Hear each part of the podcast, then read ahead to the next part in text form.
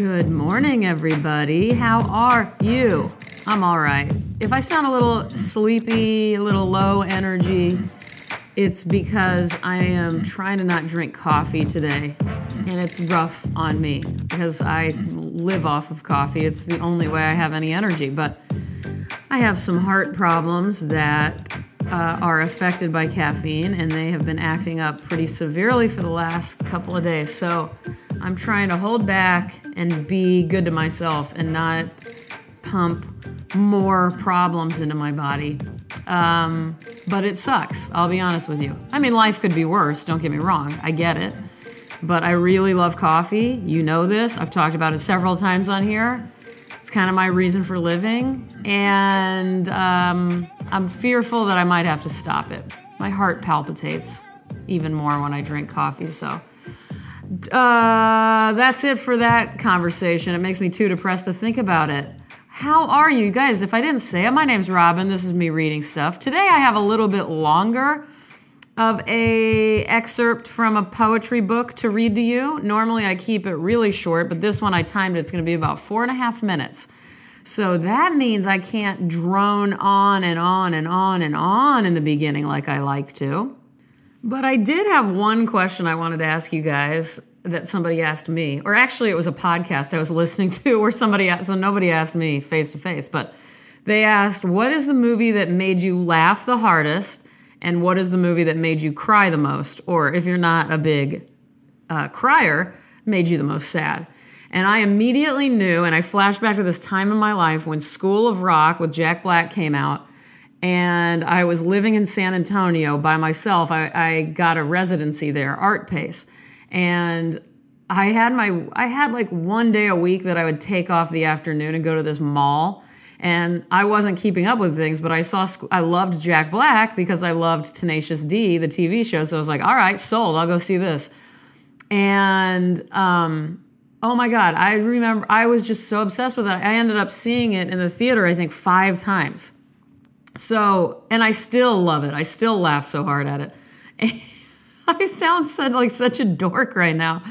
Um, so I'm wondering which which TV, I mean, which movies make you laugh hard. I'm very embarrassed suddenly. I don't know what's going on. Why would I be embarrassed by this? But I am.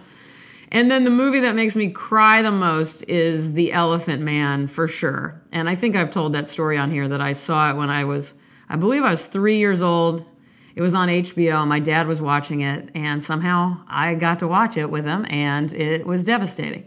But I'm very grateful for it. Um, I really am. I got to watch all sorts of weird, crazy shit when I was young, and I'm not. I'm not mad at it. I'm really glad. I think it built character, the kind of specific character that needed to be built in me happened that way. So thank you, Dad. And don't forget, I also got to watch The Exorcist a couple years later, and I'm Catholic, so that was a little bit rough too. Um, okay, you guys. What I've got for you today, I'm excited about. I've been holding back on this. I'm going to be reading you Cole Swensen's from her book Noon. Cole Swensen. The book is called Noon. My version of it is from Green Integer. It was published in 2005, but this book was originally published in I think 97. Uh, well, let's see. Cole Swensen She's a poet, translator, professor. She has a Guggenheim Fellowship and a PEN Award for Translation, which I love translators. I had two different friends of the podcast separately email me within the first, I would say, the first couple of months of this podcast being on uh, personal stories about Cole Swensen, both of which were really touching and proved Cole Swensen to be as wonderful a human as she is a poet. And I, I wasn't as familiar with her as I wanted to be. In fact, I did not have this book Noon yet, so I bought that as a result of these two people's connection to her. So this this episode goes out to you two. You know who you are. I'm not going to call you out because I don't know if you want me to tell you tell everybody. Um, and this is related to the human heart. It's called Should Something Happen to the Heart for H period A period. One, if you look right here on the graph, you can see that little leap and then the plateau, a bee trying to cross a rural road. The scale is staggering. He or she may put a hand to the chest. He or she may think he's just out of breath and think how odd to forget that you'd been running so fast. Two, If the fist quickened within and he's holding on while something else drowns. Actually, it's not a single leap, but if you look closely, you'll note an entire flight. How rash. And now it's a flying creature charging against the lighted window. It's funny what you notice and how slowly you notice that it stops. Well, in the movie, someone's life goes on and he can surely hear you, but he won't turn around. Three, we are still not clear about the role of irregularity in the functioning of the human heart. Whether or a sudden shift, a slight skip, you lie awake, an ear just over his chest. You couldn't count, but he lives through the night anyway. And in the morning, he's fine. In fact, it seems a certain chaos reigns as he shifts in sleep or slips and then slips back here again.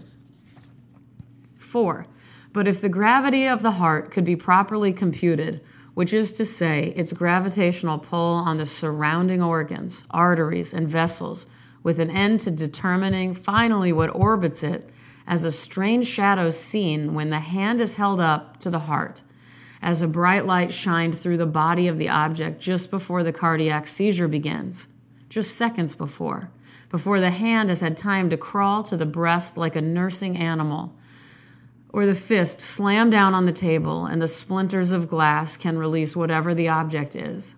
It is now a flitting impression of a figure fleeing a stifling room. 5. In other cases, the left arm begins to ache, the blood like lead where the cry is stuck and as if it, and as if it was struck by sudden thought. The gaze goes blank and she thought he was going to say something, but when he didn't, she turned away thinking nothing of it. The octopus has three hearts. A bee is lost on the road. It is summer and the children are laughing and screaming on the other side of the lake, but they are hidden by the glare of the sun across the water. 6 arrhythmia that marks, but you'll note something locked inside the chest, running. It's almost escaping. An autonomous animal intent on erasing, though the human body cannot live for even a moment without it. And if the animal gets frightened by loud noises, for instance, shouting or crying, it may find another home, or even homeless, refuse to return. 7. Recent studies have shown shock, her hand up to her mouth, but she couldn't have I clamped my hand and I watched him across the room. I think he got further. The base of the regulation of the heartbeat is electrical, though it's known that at least six different conductors can be, must be, may very well be often a spiral wave breaks and falls, a sound far off. She touched her own lip as a stranger might touch it, if a stranger could ever touch another like that. 8. The heart of the adult male is a pound to a pound and a half and roughly shaped like a hand closed and placed heel down on a table on which a glass of wine sits refracting the early evening light so that a wash of red covers over the hand and heads towards the wrist, rising. Once we were alive. It happens when you're not thinking. The breath that holds itself no longer asking anything of us. Nine.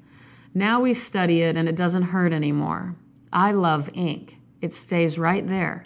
It keeps track while the body in the air takes on some new form before it telegrams. We no longer regard the signals as chaotic. Rather, we consider that their pattern will not be repeated and he'll go on in the new language until we can no longer see him.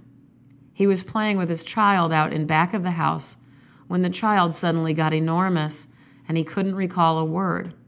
Sometimes it doesn't hurt at all. It's so good, right? But I'm even more worried about my own heart now. I don't think I want to die yet, believe it or not.